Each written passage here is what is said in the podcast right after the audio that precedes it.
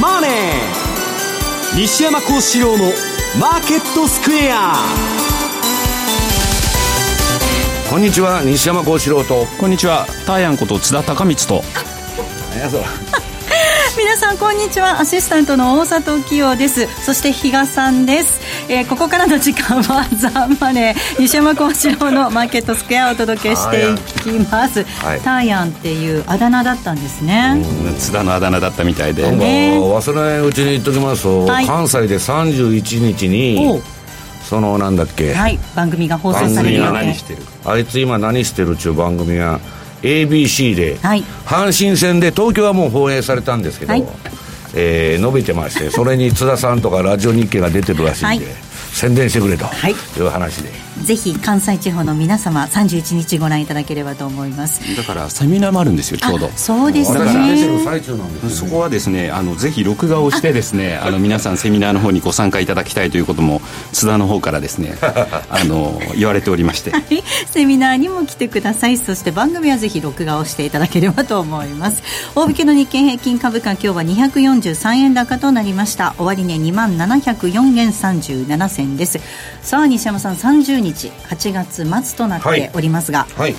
まあ、今日後で話すんですけどね。あのパターン分析のあの昨日もね私実はあのラリーのパートナーの成田さんといろいろ対談してその後長いこと喋ってたんですけど、はい。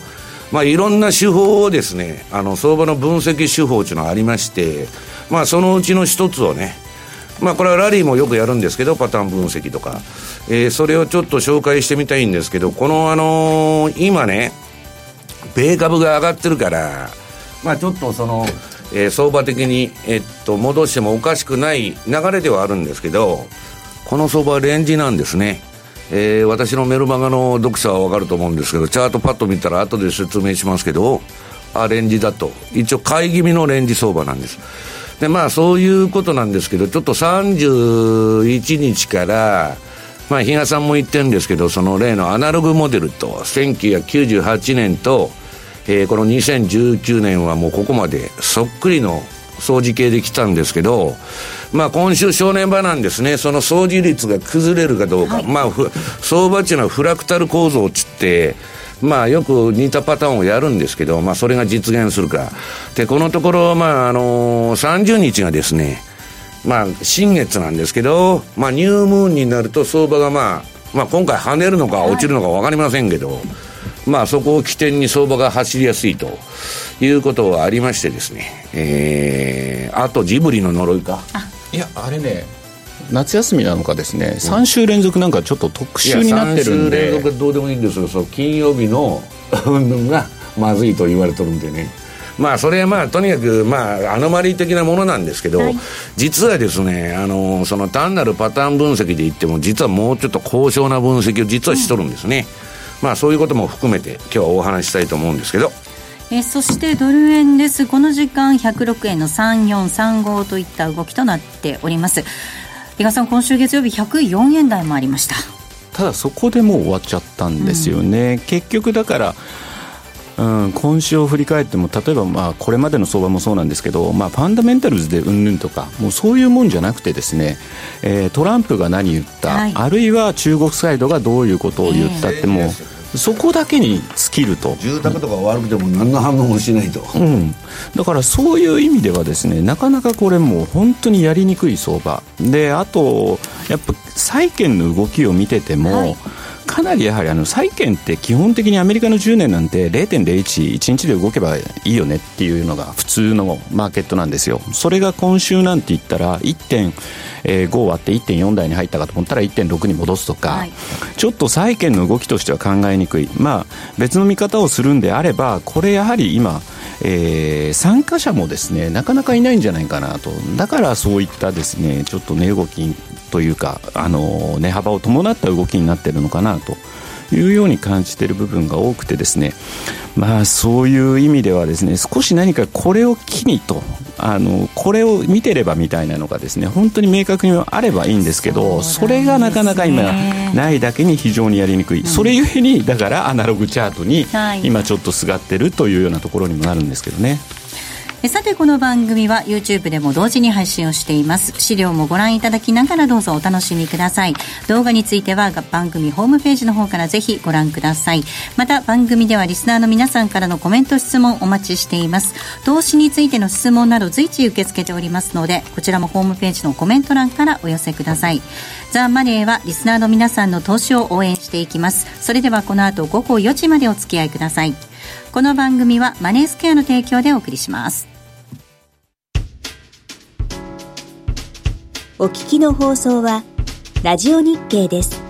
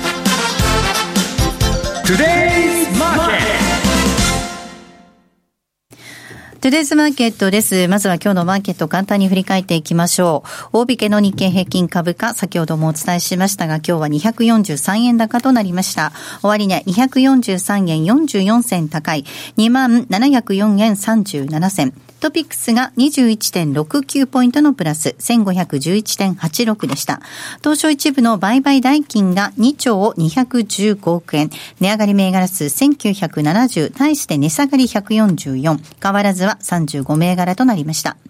東証一部売買代金のランキング。トップがソフトバンクグループです。2位にソニーが入っています。3位がトヨタ、4位が任天堂、5位にファーストリテイリング、以下東京エレクトロン、キーエンス、三菱 UFJ、村田製作、リクルートホールディングスと続きました。5位のファーストリテイリングのみ今日は上位10銘柄のうち値下がりです。ファーストリテイリングは330円安の62,240円で大引けでした。えでは続いて為替の動き見ていきましょう。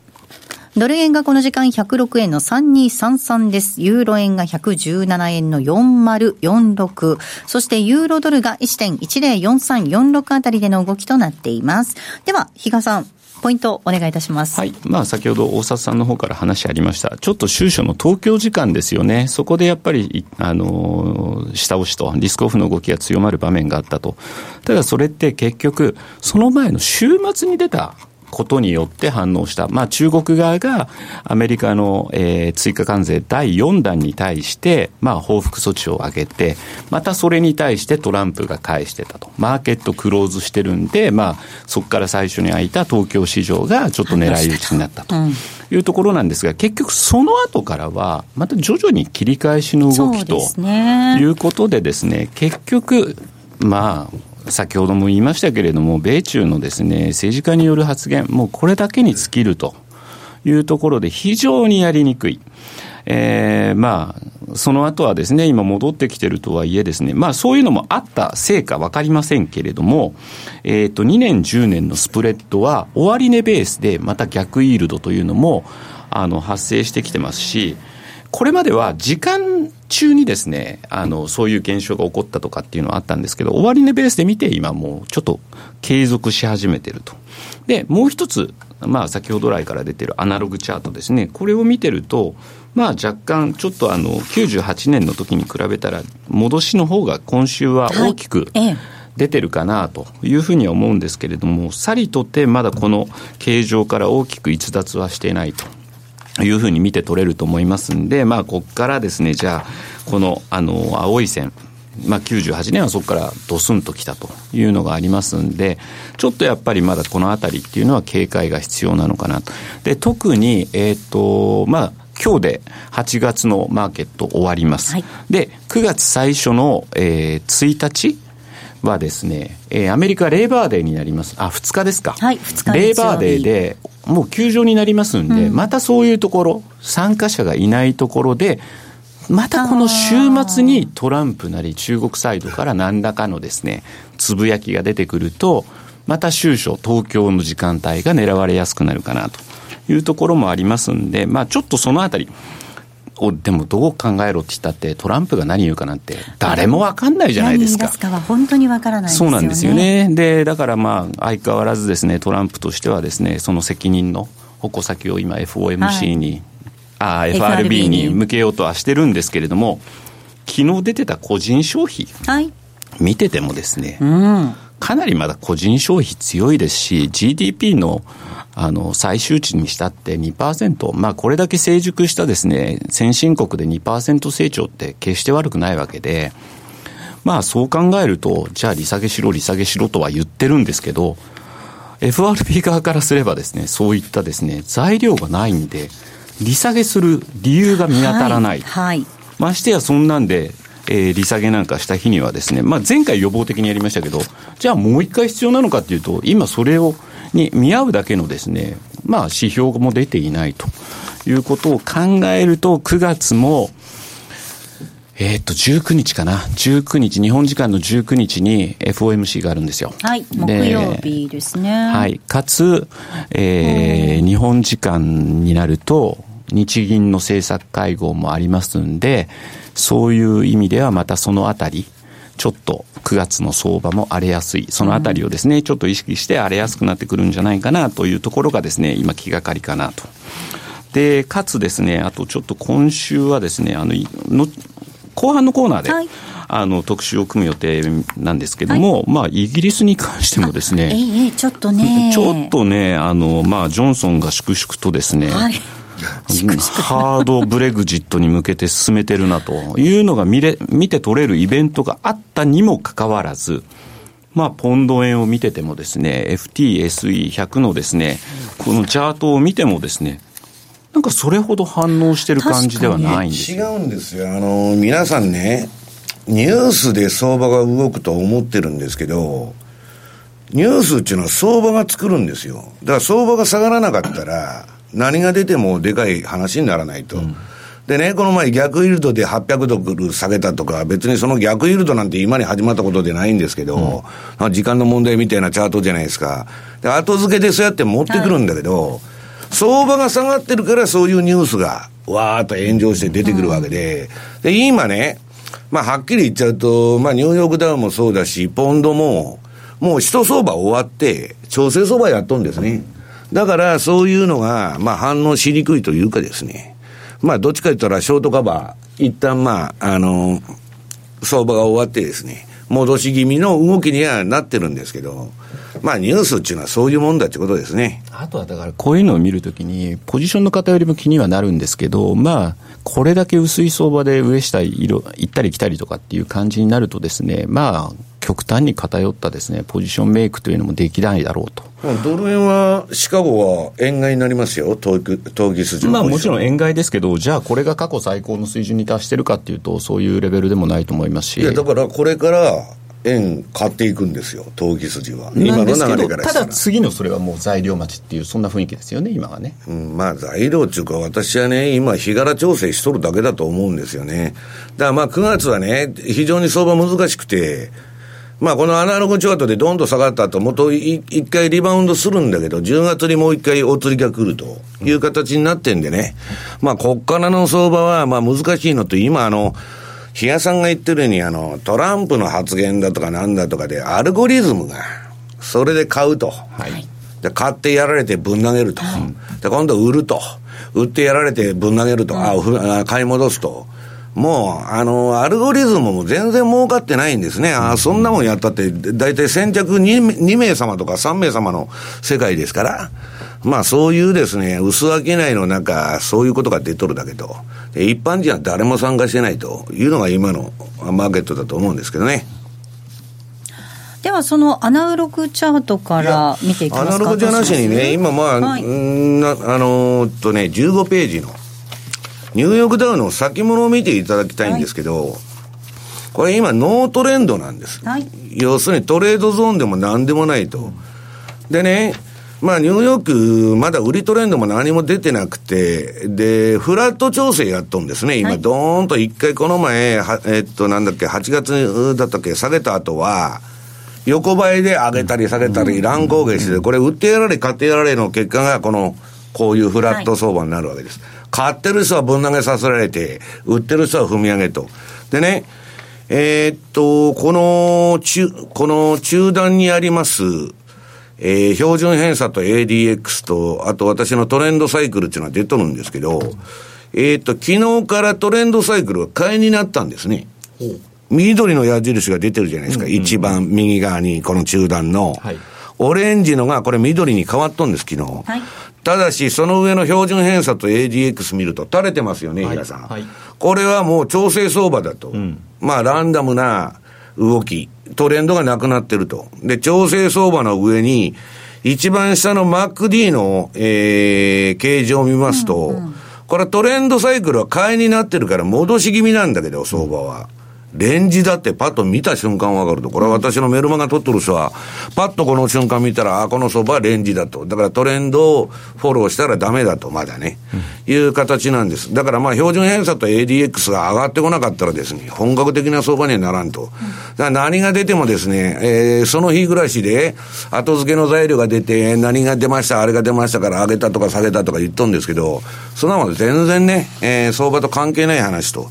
で、SP500 の方を見てもらっても、これもトレンドサイクルが回転換してるんですけど、ADX 標準偏差が、えー、調整になってまして、で、MacD もですね、えー、これ、MacD とシグナルがゴールデンクロスはしたんですけど、この形状じゃレンジだというのが、まあ見たらパッとわかるんですね。ニューヨークダウと全く同じような形ですもんね、だからまあなんでレンジになるかという説明はあの、あの、しませんけど、あの、そういうことだということなんです。でまあ、ポンドの話は後でやるのか。はいでえーっと、アナログチャートからいきますとですね、えー資料の、うん、8ページ。これがまあ非常にね、えー、今年の相場、あのー我々はファンドの間では3つぐらいのね、このアナログチャートモデルっていうのを使ってるんですけど、そのうちの一つがこの98年、ロシア危機だとかね、ロングタームな破綻が起きた、えー、1998年相場。これチャートの青ですね。これとこの2019年相場が非常に似ていると。いうことで、まあこれに沿ってやっとったらいいみたいな相場だったんですけど、で、まあみんな黙っとったんですけど、あの、ゼロヘッジが乗せちゃったんですね。似とると。で、まあ、にわかに今度注目が集まってきて、私もまあ2、3週間前から買い取るんですけど、そういう3週間前ぐらいかな。で、今、わーっと下がってきたんです。はいで、ちょっと今、中断持ち合いだと、それから。で、問題は、今日のニューヨークから1週間ぐらいの動きが、非常に重要で、この軌道、ドーンと下がる軌道になってるんですけど、はい国家が、これに相場がついてこなかったら、これは相場の転機が訪れるんです。このチャートの動きと外れてるっていうことが分かったら、まあ相場はちょっと戻すかもわからないと。はいで、もし今週ドスンと来るようだったら、またこの軌道をなぞっていくんじゃないかというふうな使い方をするんですね。だから必ず下がるって言ってるんじゃなしに、相場が、えー、98年型であれば、今もう今日あたりからね、来週にかけて下げながおかしいんですけど、その下げの軌道から外れちゃうとですね、えー、ちょっと相場に転機が訪れ、ずれてるということなんです。で、このチャートというのはですね、えー日本ではあんまりこういうの使う人いないんですけど、まあ外人非常に好きでですね、まあ、ラリー・ウィリアムズなんかも、まあ、多市場との相関とか、まあ、いろんなものを使うんですけど、もともとなんで大流行りしたかというとですね、この9ページのピーター・ボリッシュと、まあ、当時、ポール・チューダーのファンドの副社長ですね。これが考案しまして、まあ、彼が1929年の相場と、えー、1987年の相場は非常に似ていると。で、相場クラッシュするぞっつって、わーわーやっとったんですけど、当然そんなこと言っても誰も見向きもしない。ね。アホなこと言うなと。はいダウは40%も上げとってね、年初から、まだまだ上がるんだと。株を買わない奴はアホだっちゅうね、えー、宣伝が香港の新聞にバーンと一面で出たんですよ。そういう強気の中でまあそういうこと言ってたわけです。したらドスンと来て、まあ、チューダーはまあこれだけでなくて、まあ、エリオットハードも使っててね、まあ、ロバート・プレクターも、えー、強気だったのが弱気転換したっていうのは当時あったんですけど、これまあ、その、チューダーファンドが大儲けした中ですね、えー、一躍、えー、脚光を浴びるきっかけになったこの1929年と87年のアナログチャートモデルと、これ10ページ。これピーター・ボリッシュが作ったあれなんですけど、まあ、我々が今出してるアナログチャートと一緒でですね、まあ、こういうものをやってたということなんですね。で、これはね、えー、次これ11ページにもなって、チャートの印刷のあれが出たんですけど、えー、ポール・チューダー・ジョーンズの1987年のドキュメントというのがですね、YouTube に上がってて、まあ、チューダーファンドの人間、あの、全員、オール出演でですね、えー、まあ、そのドキュメンタリーが出てますんで、このアナログチャートについても説明しとるんですけど、まあ、ぜひ参考にしていただきたいと。で、まあ、この今日からですね、この8月30日っていうのが、えー、資料の12ページ。これまあ、新月なんですね。はい、で、普通はですね、あの、気張力っつって、まあ、潮の満ち引きで、うん、まあ、当然我々人間も自然界の動物の、あの、一つなんで、まあ、影響を受けると。要するに、その、気張力チャートっていうのをよくつけてる人がいるんですけど、満月はね、気分が高揚すると。狼男の世界ですね。女孤独には満月。新月に孤独と失敗すると。気分が盛り下がってると。いうような話なんですけど、まあ、冗談はさておきですね。え何ですか？満月になると高揚しませんか？はいとか。はい。いや、それはともかく、このニューヨークダウのね、冷やしと新月っちゅうことで、このニュームーンと、えー、チャートの12ページですね、これ、あの、資料の。えー、緑の丸がついとるとこが新月で、それ全部白の線で引っ張ってんですけど、まあ、相場がね、転換するとか、新たに走る起点になりやすいのがこの新月なんですね。で、これずっと私メルマンガにもレポートにも結構書いてるんですけど、まあ見てる人は見ててですね、これで売ったりしてる中小が、まあ、セミナーとか行くと結構いるんですよ。で、いや、私はそれは危険ですよと。うん、いや、ちょ、まあ、ストップ置いといたらいいんですけど、うん、まあ、ストップも置かずにやったらダメですよと。で、まあ今ならね、売ってですよ、例えば、あの、ストップを置くとか、まあ逆に買いになるかもわかりませんけど、まあそういう必ずストップを置いて、そういうのはやらなきゃいけないということなんですけど、非常に転換しやすい。で、えっ、ー、と、昨日だったか、おとついだったか、まあ、ある投資家の人に言われたんですけど、あの、ドル円もこれでやってるっていう人がいるんですね、実際に。いや、ドル円のそのレポートでもともと私は新月転換っていうのを書いてたんですけど、この非常にまあ、あのー、これチャートの一番、えー、左側の新月のとこからドーッと崩れたりですね、今右側、の、その、なんだっけ、この前の新月のとこからもすごい円高が走った。で、これ、上にドーンと出てるでしょ、今、あの、新月のマークが。これは実際の相場じゃないんですよ、その緑の線で。はい。ちょこっとあの出てるんですけど、はい、今日が新月だって、これは合図で出てるだけなんです。まあ、そういう意味からもですね、ちょっと今日からの相場は、えー、まあ注意を、ここの1週間ぐらいの相場はですね、えー、果たして、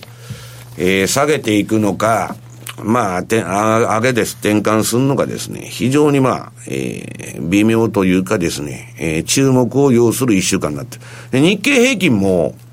えー、資料の14ページですね。まあ、新月転換非常に多いと。まあ、これでやってて結構稼げるんですけど、日経平均なんか、本当によく転換するんですよ、この新月で。だからまあ、こんなもんはね、あんまりやってるとオカルトみたいな話になっちゃうんで、あんまり言わないんですけど、まあ、あの、山中さんなんかこういうのは、まあ、ものすごく詳しいんですけど、えっとね、結局あの、オカルトとかそういうなんで言ってるんじゃないしに、これ統計学なんですね。過去のあれでどうなったかとかいう、まあ、先生術自体がね、一つの統計学であるということなんですけど、まあ、あの、ちょっとそういう意味では、ここからの一週間の動きに非常に、えー、みんな注目しとると。で、シカゴの投機筋は、このアナログチャートなんか知らないやついないんですよ。先物のね、売りだとかで仕掛けようなんていうのは必ず見てますんで、うん、まあそういう動きが出るかどうかですよね。で、昨日大上げしとるじゃないですか、アメリカの株とか。で、あれも比嘉さん、なんか意味あるんですか？ない。だからリスクオフの交代ってしか、うん、だからまあ売ってた人が買い戻したりね、うんぬんだけで、そのさっき見せましたチャートの通り、相場はレンジなんです。はい、まだ。トレンドが何もない時期。だから上げたり下げたりしとるだけでですね、あんまり一日の動きを見て、昨日上がったから強気だとか、今日下がったからね、超弱気だと、そういうことは考えない方がいいんじゃないかっていうのは私の意見なんですね。うんまあ、確かにこのアナログチャートでちょうどこの先どうなるかっていうのの分かり分かれ目の時に新月がタイミングとして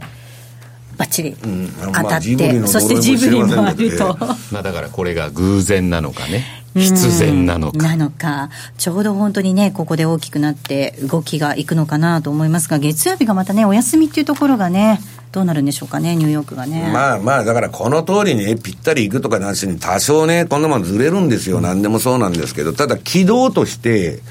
来週1週間戻すようだと、すでに相場はこの売りトレンドの軌道から外れたということで、うん。まあ反転してちょっとリバウンドしてもおかしくないけど、ただね、私は対局としてですよ、まあポンド相場にしろ、はい、えー、ニューヨークダウンにしろですね、うん、ちょっと振りながらも、しばらく調整というか下げていくんじゃないかと思ってるんです、その10月31日のブレグジットまでは。うんで、まあ、ゴーまあ、カウンターとして買うものがじゃあなんかないのかって言ったら、まあ、それはまあ、今のところゴールドぐらいしか見当たらないなというのは私の相場感なんですけどね。ここまではトゥデズマーケットをお送りしました。お聞きの放送は、ラジオ日経です。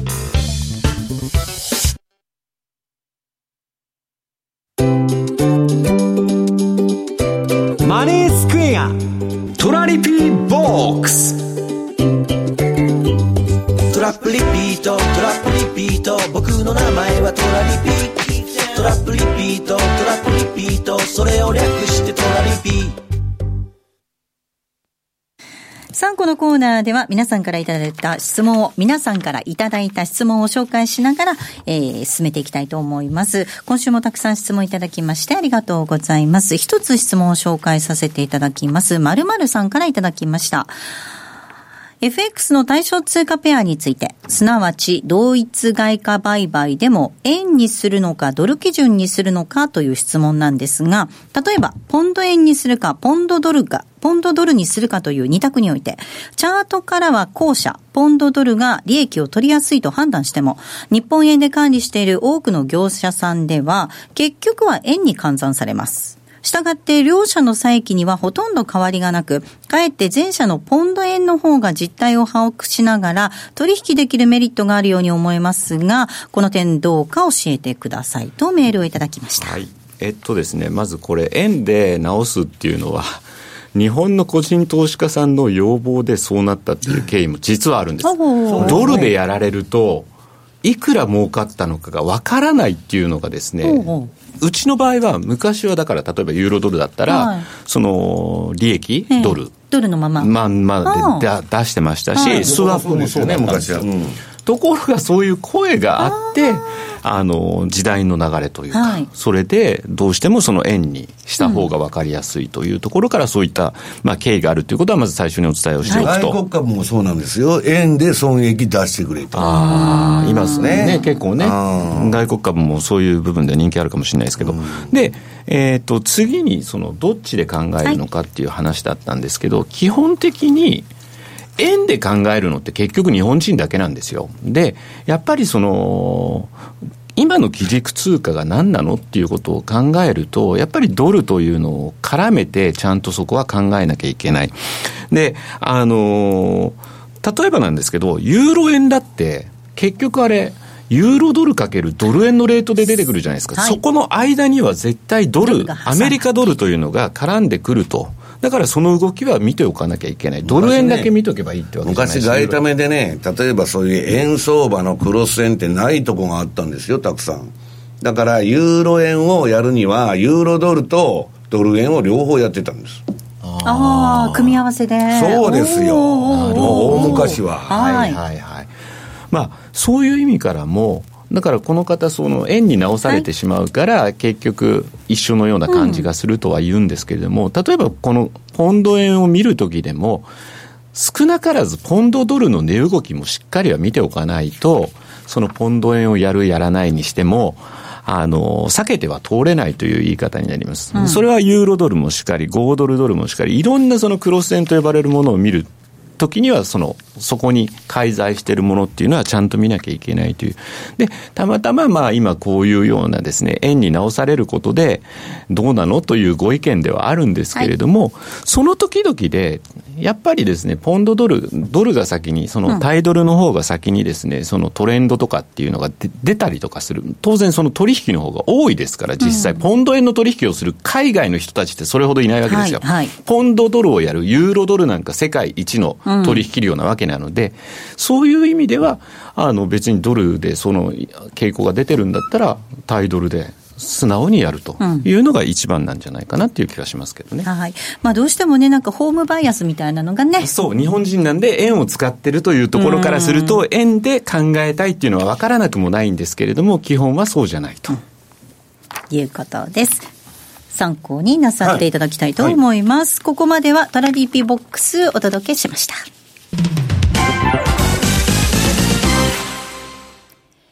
FX 運用をお考えならマネースクエアで、特許取得のオリジナル注文、時間を資産に変えるテクノロジー、トラリピがお客様の相場感をしっかり活かしながら、でも手間暇のかからない快適な運用をサポートいたします。今、ラジオをお聞きの皆様にさらに嬉しいお知らせです。ついにマネースクエア FX のお取引手数料がすべて無料になりました。お客様の戦略に応じた運用スタイルをより実現しやすい環境をご用意いたしました。その他にもトレードシステムの刷新や新通貨ペア、メキシコペソ円の導入でお取引環境はますますパワーアップ。これからもマネースクエアは中長期的な資産形成を目指す投資家の皆様を様々な形でサポートいたします。まだマネースクエアの口座をお持ちでないという方、ぜひこの機会に口座開設をご検討ください。今なら FX 新規口座開設キャンペーンを実施中です。詳しくはザ・マネー番組ウェブサイトのマネースクエアキャンペーンバナーをクリック。毎日が財産になる。株式会社マネースクエア。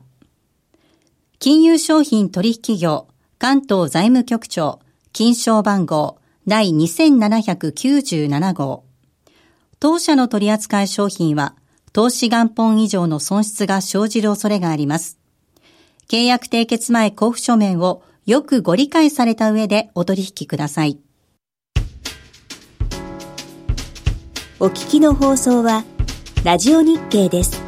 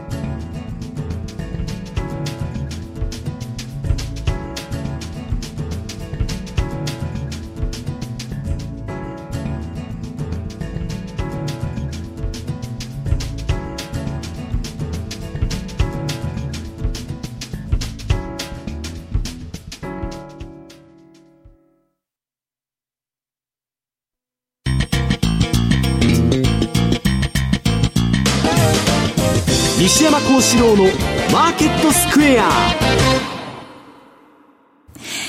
さあ、このコーナーではマーケットの見方について西山さんにいろいろな角度で教えていただきます。今日のテーマです。ポンド相場の行方ということで、ポンドのお話聞いていきたいと思います。まあ、あの、冒頭にも申し上げたんですけどね、私はこういうこと言うと、一般の人からは、あんた何言ってんですかっていつでも言われるんですけど、相場っていうのはニュースが作る、あ、ニュースが作るんじゃないと。ニュースっていうのは相場が作るんだっていつでも言ってるんですよ。で、これは私の固有の意見でなくて、まあ、この先ほど紹介したチューダーファンドのピーター・ボリッシュなんてもうその通りのこと言ってるし、えー、エリオット・ハド入門を書いたですね、えー、プレクターですね。えー、これも同じこと言ってる。要するに世間でなんかニュースになるっていうのはね、そのことが起きとるから、そこにわーっとそういうニュースが、世界って毎日いろんなニュースがそこら中で出てるわけですよ。で、そのニュースにどれに焦点が当たるっていうのは、かっていうのは、例えばイギリスの株がむちゃくちゃ下がってるとか、S、SP が、ポンドが下がってるから、イギリス関連のブレグジットがどうのこうのとか、イギリス危ないとかね、クローハードブレグジットとかクローズアップされるわけです。全部相場がニュースっていうのは作るんです。だから、私がね、あの、アルゴリズムの文言に反応してやるっていうのは、私の言ってることと真逆のことを言ってるわけですから、はいはいまあ、彼らは私は成功しないと思うんです。なるほど。ええ。要するにですね、なニュースに飛びついてですよ、フィーリングでやってんのと一緒。ああ、なんかニュース出てきたと。おうなんか発言が出たとトランプの。買うでしょ買ったとこ天井で投げさせられると。今度なんかニュース出た売ったと。で、買い戻しにさせられると。だから、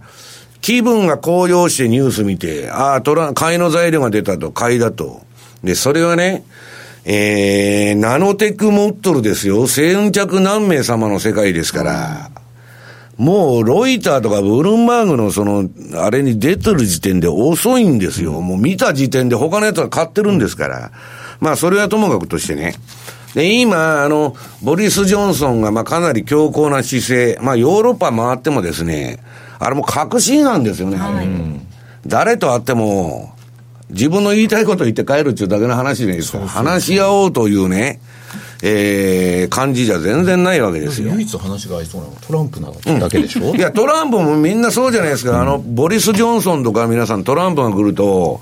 メルケルでも苦虫潰したような顔してです顔にすね。ごい出てる。もう、もうもう好きにしてくれやと。いや、議論になってないんですよ。その、一方的にわーっと高圧的に言われて、ああ、そうですかって言ってるしかないと。で、じゃあ、NATO でももっと金出せと引き上げるぞと。ね、言われたら引き上げられたら困っちゃうもんで、どうしましょうかっつってやっとるのがあれですよ。で、トランプはね、もう日米安保もいらんぞと、えー引き上げるぞみたいなこと言われるとですね、こうやって日本と韓国のいざこざとか、みんな独立しなきゃいけない、今まで。アメリカ組のね、暴力団アメリカ組の下に入った傘下の組はですね、困っちゃうわけですよ。破門されとるのと一緒ですから。ねどうしようってなトランプ組長今に、ねえー、お前のとこはもういらんと言われましたと、しのぎが悪いからね、えー、何の使い道もないと。いや、国際社会っていうのは暴力団の世界と一緒なんですよ。だから、その派閥構想じゃないですけど、そのアメリカ組がですね、内向きになっちゃって、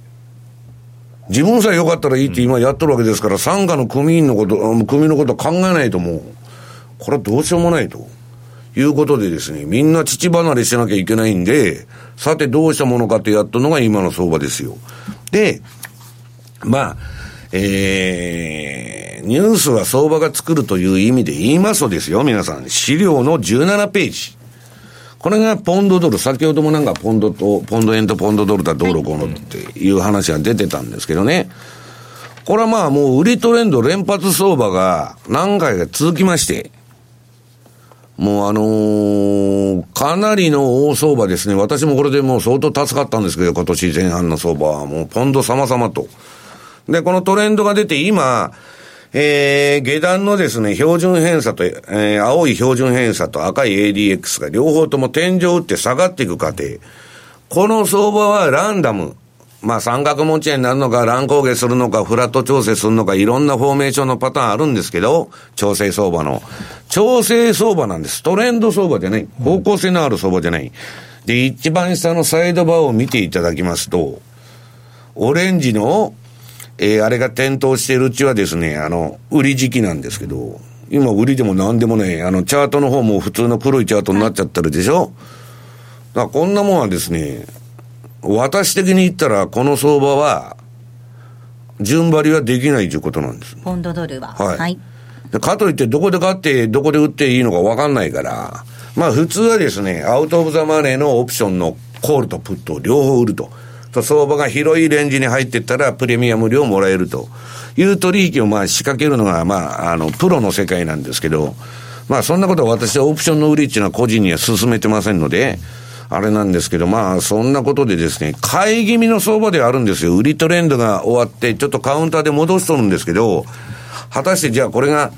買いトレンドになるかというとですね、まあ、極めて、極めて疑問だというふうに思ってるわけです。ただ今週の、その、ジョンソンの動きを見てると、もう議会の停止をですね、ずっと後ずれにさせてですね、うん、結局、まあ、このブレグジットの問題、議会で話し合う時間というのを削るだけ削ってですね、うん、まあ、あのこの2年ずっと話し合って、ここまでなかなか結論が出なかったのが、いや、時間は残してるとはいえ、そんなんで決まるわけないじゃないですか。ってことを考えると、もうハードブレグジットの道しか残されてないような、うん、今、そんなふうな雰囲気になってきてるにもかかわらず、うん。うん、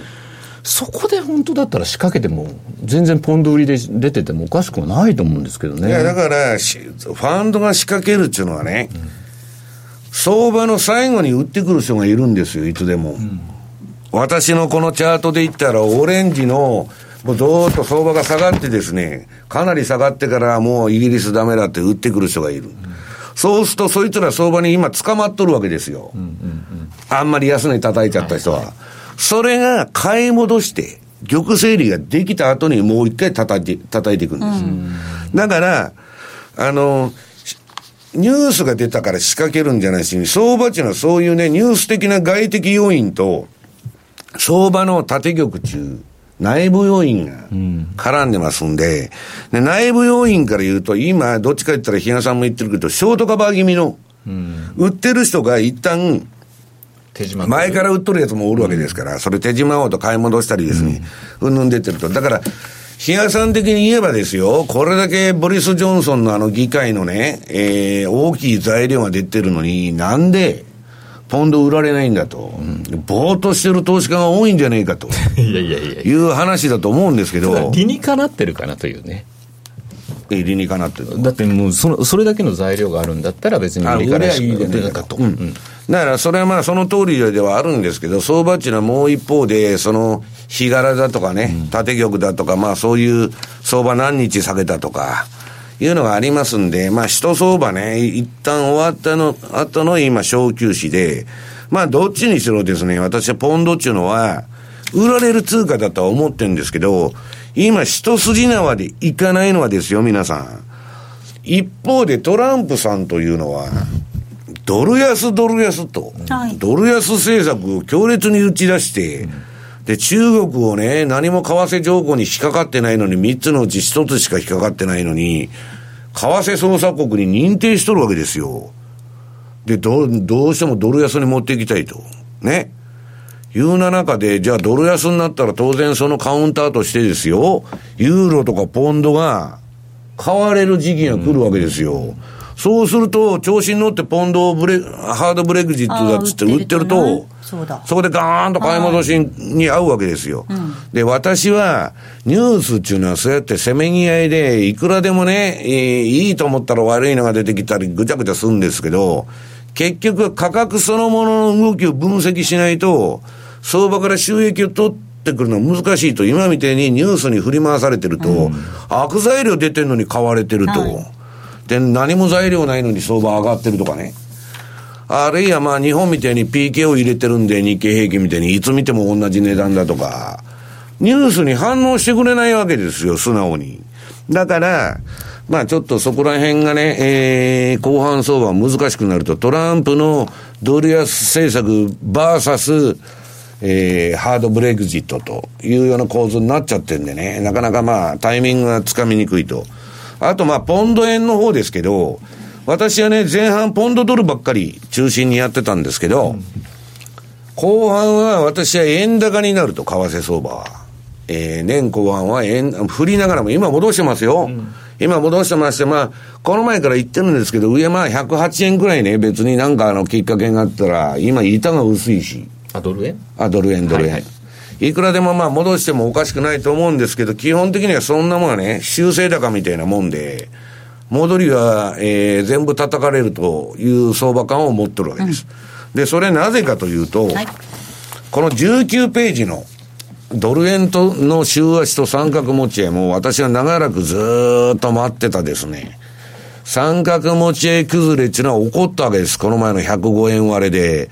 で、これね、比嘉さん、もう本当にしんどいとか4年間、三角持ちやっとんですよ。うん、で、私はドルっていうのはこの2000、まあ、あのー、なんだっけ、15年にもう天井打ってですね、そこからは、円高の軌道に向いとると。うん。うん。うん、いうことでですね、これで、まあ年内100円の方に向いていくんじゃないかと。だからポンド円の方の売りも、まあ戻ったところはね、面白いんじゃないかというふうに見てます。はい。ここまではマーケットスクエアをお届けしました。マーケット投資戦略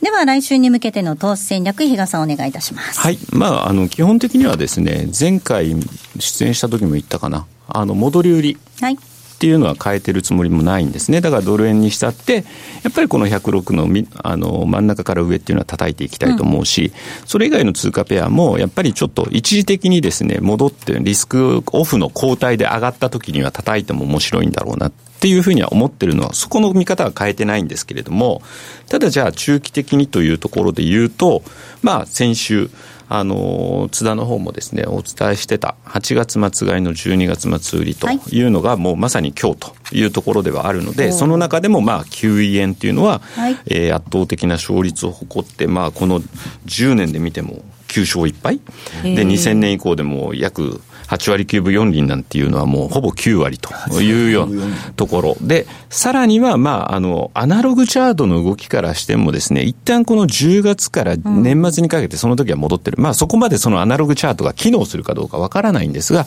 ただここまでの流れを見てると、当然その流れに乗ってみても面白いのかなというところでは、えー、目先はえー、戻り売り。ただし、中長期の救援に関しては、ちょっと、えー、このところでですね、拾っていくというのも面白いかな。ただ、今日の8月末買いというのは、そこに合わせなくてもいいと思ってて、あはい、あの、週末に何が出るかわからないので、でね、そういう意味では9月の頭に入って、そこで、まずは、あの、仕込んでもいいのかなっていうぐらいの、そのぐらいの気持ちで考えていただければなというふうには思ってます。はい。週末、何かニュースが出る可能性もありますので、ちょっと週末、超えて挟んでいただいて、そこからどの銘柄取り組むのかっていうのを決めてね、いただいてもいいかなと思います。ここまでは投資戦略お届けしました。さて、お送りしてまいりましたザンマネー西山幸四郎のマーケットスクエアそろそろお別れです。今日ここまでのお相手は西山幸四郎とマネースクエア比嘉宏と大里清でした。さよなら。この番組はマネースクエアの提供でお送りしました。